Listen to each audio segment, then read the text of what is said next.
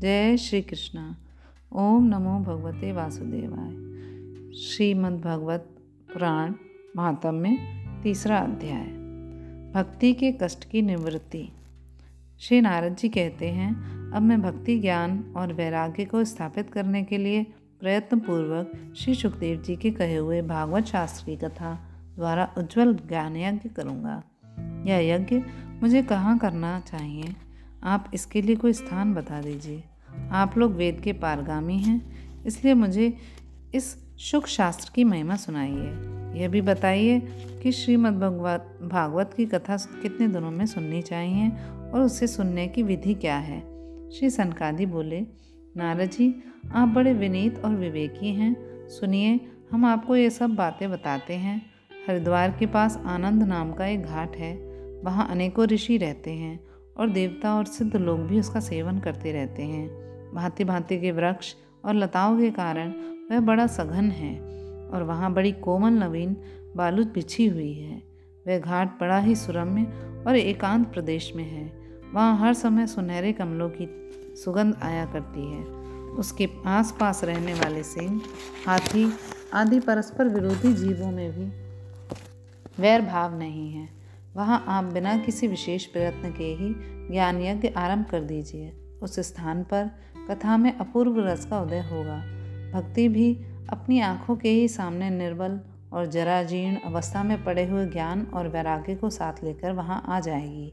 क्योंकि जहाँ भी श्रीमद् भागवत की कथा होती है, वहाँ ये भक्ति आदि अपने आप पहुँच जाते हैं। वहाँ कानों में कथा के शब्द पढ़ने से ये तीनों तरुण हो जाएँगे। श्री सूत जी कहते हैं। इस प्रकार कहकर नारद जी के साथ सनकादि भी श्रीमद् भागवत कथामृत का पान करने के लिए वहाँ से तुरंत गंगा तट पर चले आए। जिस समय वे तट पर पहुँचे, भूलोक, देवलोक और ब्रह्मलोक सभी जगह इस कथा का हल्ला हो गया।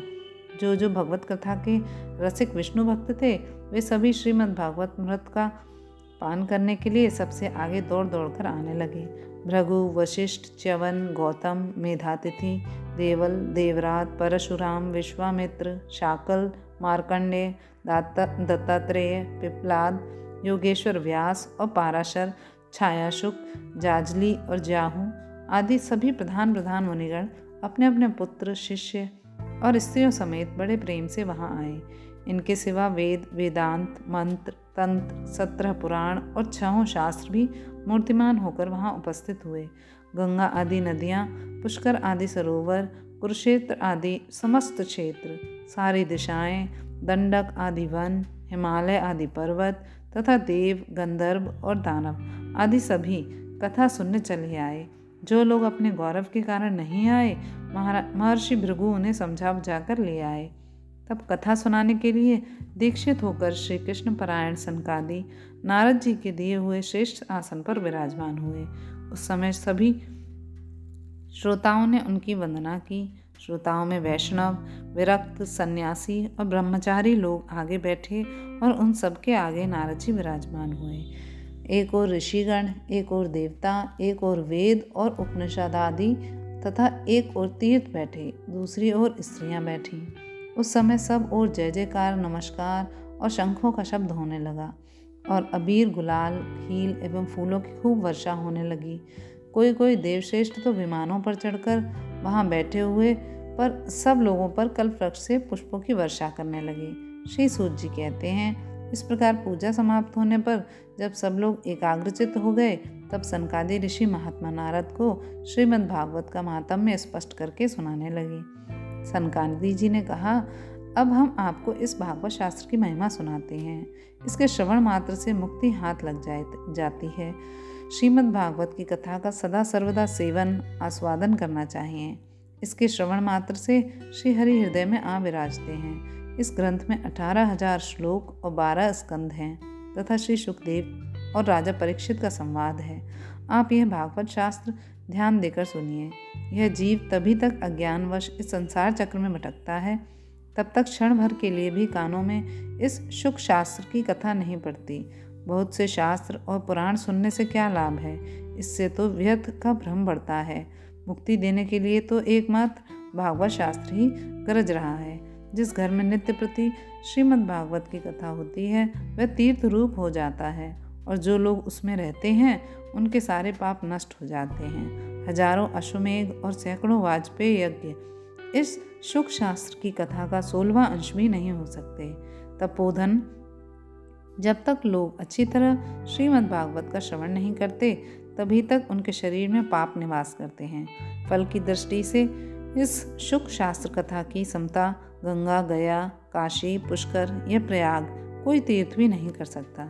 यदि आपको परम गति की इच्छा है तो अपने मुख से ही श्रीमद् भागवत के आधे अथवा चौथाई श्लोक का भी नित्य नियम पूर्वक पाठ कीजिए। ओंकार, गायत्री, पुरुष सूत तीनों वेद श्रीमद् भागवत ओम नमो भगवते वासुदेवाय। यह द्वादक्षर मंत्र बारह मूर्तियों वाले सूर्य भगवान, प्रयाग, संवत्सर रूप काल ब्राह्मण, अग्निहोत्र, गौ, द्वादशी तिथि, तुलसी, वसंत ऋतु और भगवान पुरुषोत्तम। इन सब में बुद्धिमान लोग वस्तुतः कोई अंतर नहीं मानते। जो पुरुष अहिन, अहर्निश अर्थ सहित श्रीमद् भागवत शास्त्र का पाठ करता है, उसके करोड़ों जन्मों का पाप नष्ट हो जाता है। इसमें तनिक भी संदेह नहीं है। जो पुरुष नित्य प्रति भागवत का आधा या चौथाई श्लोक भी पढ़ता है, उसे राजसूय और अश्वमेघ यज्ञों का फल मिलता है। नित्य भागवत का पाठ करना, भगवान का चिंतन करना, तुलसी को सींचना और गौ की सेवा करना, ये चारों समान हैं। जो पुरुष अंत समय में श्रीमद् भागवत का वाक्य सुन लेता है उस पर प्रसन्न होकर भगवान उसे बैकुंठ दाम देते हैं, जो पुरुष इसे सोने के सिंहासन पर रखकर विष्णु भक्त को प्रदान करता है। वह अवश्य ही भगवान का सायुज्य प्राप्त करता है। जिस दुष्ट ने अपनी सारी आयु में चित्त को एकाग्र करके श्रीमद् भागवत मृत का थोड़ा सा भी रसवादन नहीं किया, उसने तो अपना सारा जन्म चांडाल और गधे के समान व्यर्थ ही गवा दिया। वह तो अपनी माता को प्रसव पीड़ा पहुँचाने के लिए ही उत्पन्न हुआ। जिसने इस सुख शास्त्र के थोड़े से भी वचन नहीं सुने, वह पापात्मा तो जीता हुआ ही मृत्यु के समान है। पृथ्वी के भार स्वरूप उस पशु तुल्य मनुष्य को धिक्कार है। जो स्वर्ग लोक में देवताओं में प्रधान इंद्रादि कहा करते हैं। संसार में श्रीमद् भागवत की कथा का मिलना अवश्य ही कठिन है।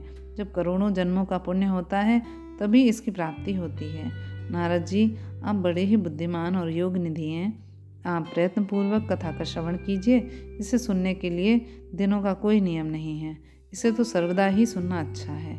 इसे सत्य भाषण और ब्रह्मचर्य पालन पूर्वक सर्वदा ही सुनना श्रेष्ठ माना गया है। किंतु कलयुग में ऐसा होना कठिन है। इसलिए इसकी सुखदेव जी ने जो विशेष विधि बताई है, वह जान लेनी चाहिए। कलयुग में बहुत दिनों तक चित्त की वृत्तियों को वश में रखना, नियमों में बंधे रहना और किसी पुण्य कार्य के लिए दीक्षित रहना कठिन है, इसलिए सप्ताह श्रवण की विधि है। श्रद्धापूर्वक कभी भी श्रवण करने से अथवा माघ मास में श्रवण करने से जो फल होता है, वही फल श्री सुखदेव जी ने सप्ताह श्रवण में निर्धारित किया है। मन के असंयम रोगों की बहुलता और आयु की अल्पता के कारण तथा कलयुग में अनेकों दोषों की संभावना से ही सप्ताह श्रवण का विधान किया गया है। जो फल, तप, योग और समाधि से भी प्राप्त नहीं हो सकता। वह सर्वांग रूप में सप्ताह श्रवण से सहज में ही मिल जाता है। सप्ताह श्रवण यज्ञ से बढ़कर है, व्रत से बढ़कर है, तप से कहीं बढ़कर है। तीर्थ सेवन से तो सदा ही बड़ा है, योग से बढ़कर है, यहाँ तक कि ध्यान और ज्ञान से भी बढ़कर है। जी, इसकी विशेषता का कहाँ तक वर्णन करें? यह तो सभी से बढ़ चढ़ कर है। श्री शौनक जी ने पूछा सूत जी यह तो आपने बड़े आश्चर्य की बात कही। अवश्य ही यह भागवत पुराण योग वेता ब्रह्मा जी के भी आदि कारण श्री नारायण का निरूपण करता है, परंतु यह मोक्ष की प्राप्ति में ज्ञान आदि सभी साधनों का तिरस्कार करके इस युग में उनसे भी कैसे बढ़ गया? श्री सूत जी ने कहा, शौनक जी, जब भगवान श्री कृष्ण इस धराधाम को छोड़कर अपने नित्य धाम को जाने लगे, तब उनके मुखारविंद से एकादश स्कंद का ज्ञानोपदेश सुनकर भी उद्धव जी ने पूछा। उद्धव जी बोले, गोविंद, अब आप तो अपने भक्तों का कार्य करके परम धाम को बधारना चाहते हैं, किंतु मेरे मन में बड़ी चिंता है। उसे सुनकर आप मुझे शांत कीजिए। अब घोर कलकाल आया ही समझिए। इसलिए संसार में फिर अनेकों दुष्ट प्रकट हो जाएँगे। उनके संसार से जब अनेकों सत्पुरुष भी उग्र प्रकृति के हो जाएँगे, तब उनके भार से दबकर यह गौरूपणी पृथ्वी किसकी शरण में जाएगी?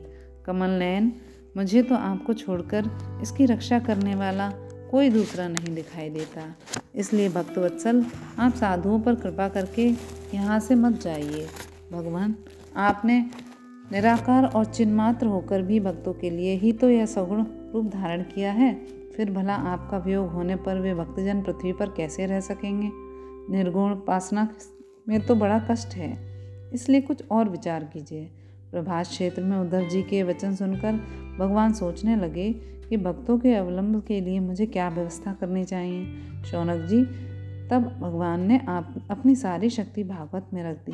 वे अंतर ध्यान होकर इस भागवत समुद्र में प्रवेश कर गए इसलिए भगवान की साक्षात शब्दमयी मूर्ति है। इसके सेवन, श्रवण, पाठ अथवा दर्शन से ही मनुष्य के सारे पाप नष्ट हो जाते हैं। इसी से इसका सप्ताह श्रवण सबसे बढ़कर माना गया है। और कलयुग में तो अन्य सब साधनों को छोड़कर यही प्रधान धर्म बताया गया है। कलकाल में यही ऐसा धर्म है जो दुख, दरिद्रता, दुर्भाग्य और पापों की सफ़ाई कर देता है। तथा काम क्रोध आदि शत्रु पर विजय दिलाता है। अन्यथा भगवान की इस माया से पीछा छुड़ाना देवताओं के लिए भी कठिन है। मनुष्य तो इसे छोड़ ही कैसे सकते हैं? अतः इससे छूटने के लिए भी सप्ताह श्रवण का विधान किया गया है। श्री सूत जी कहते हैं शौनक जी, जिस समय संकादि मनुष्वर इस प्रकार सप्ताह श्रवण की महिमा का बखान कर रहे थे, उस सभा में एक बड़ा आश्चर्य हुआ। उसे मैं तुम्हें बतलाता हूँ। सुनो वहाँ तरुणावस्था को प्राप्त हुए अपने दोनों पुत्रों के साथ लिए विशुद्ध प्रेम रूपा भक्ति बार बार श्री कृष्ण गोविंद, हरे, मुरारे, हेनाथ, नारायण, वासुदेव आदि भगवान नामों का उच्चारण करती हुई अकस्मात प्रकट हो गई। सभी सदस्यों ने देखा कि परम सुंदरी भक्ति रानी भागवत के अर्थों का आभूषण पहने हुए वहाँ पधारी। मुनियों ने उस सभा में सभी यह तर्क तर्क वितर्क करने लगे कि ये यहाँ कैसे आई, कैसे प्रविष्ट हुई। तब सनकादी ने कहा ये भक्ति देवी हैं। अभी अभी कथा के अर्थ से निकली हैं। उनके ये वचन सुनकर भक्ति ने अपने पुत्रों समेत अत्यंत विनम्र होकर सनत कुमार जी से कहा, भक्ति बोली, मैं कलयुग में नष्ट प्राय हो गई थी। अपने कथामृत से सींच कर मुझे फिर पोस्ट कर दिया।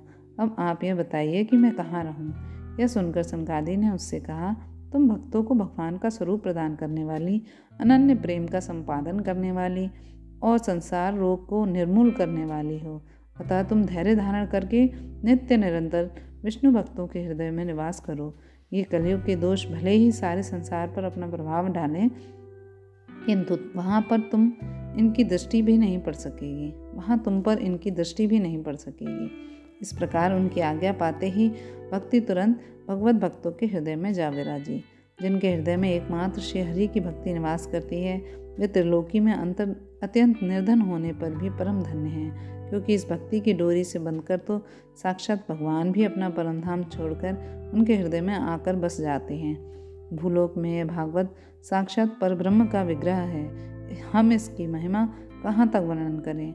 इसका आश्रय लेकर इसे सुनाने से तो सुनने और सुनाने वाले दोनों का ही भगवान श्री कृष्ण की समता प्राप्त हो हो जाती है। अतः इसे छोड़कर अन्य धर्मों से क्या प्रयोजन? ओम नमो भगवते वासुदेवाय नमः। जय श्री कृष्ण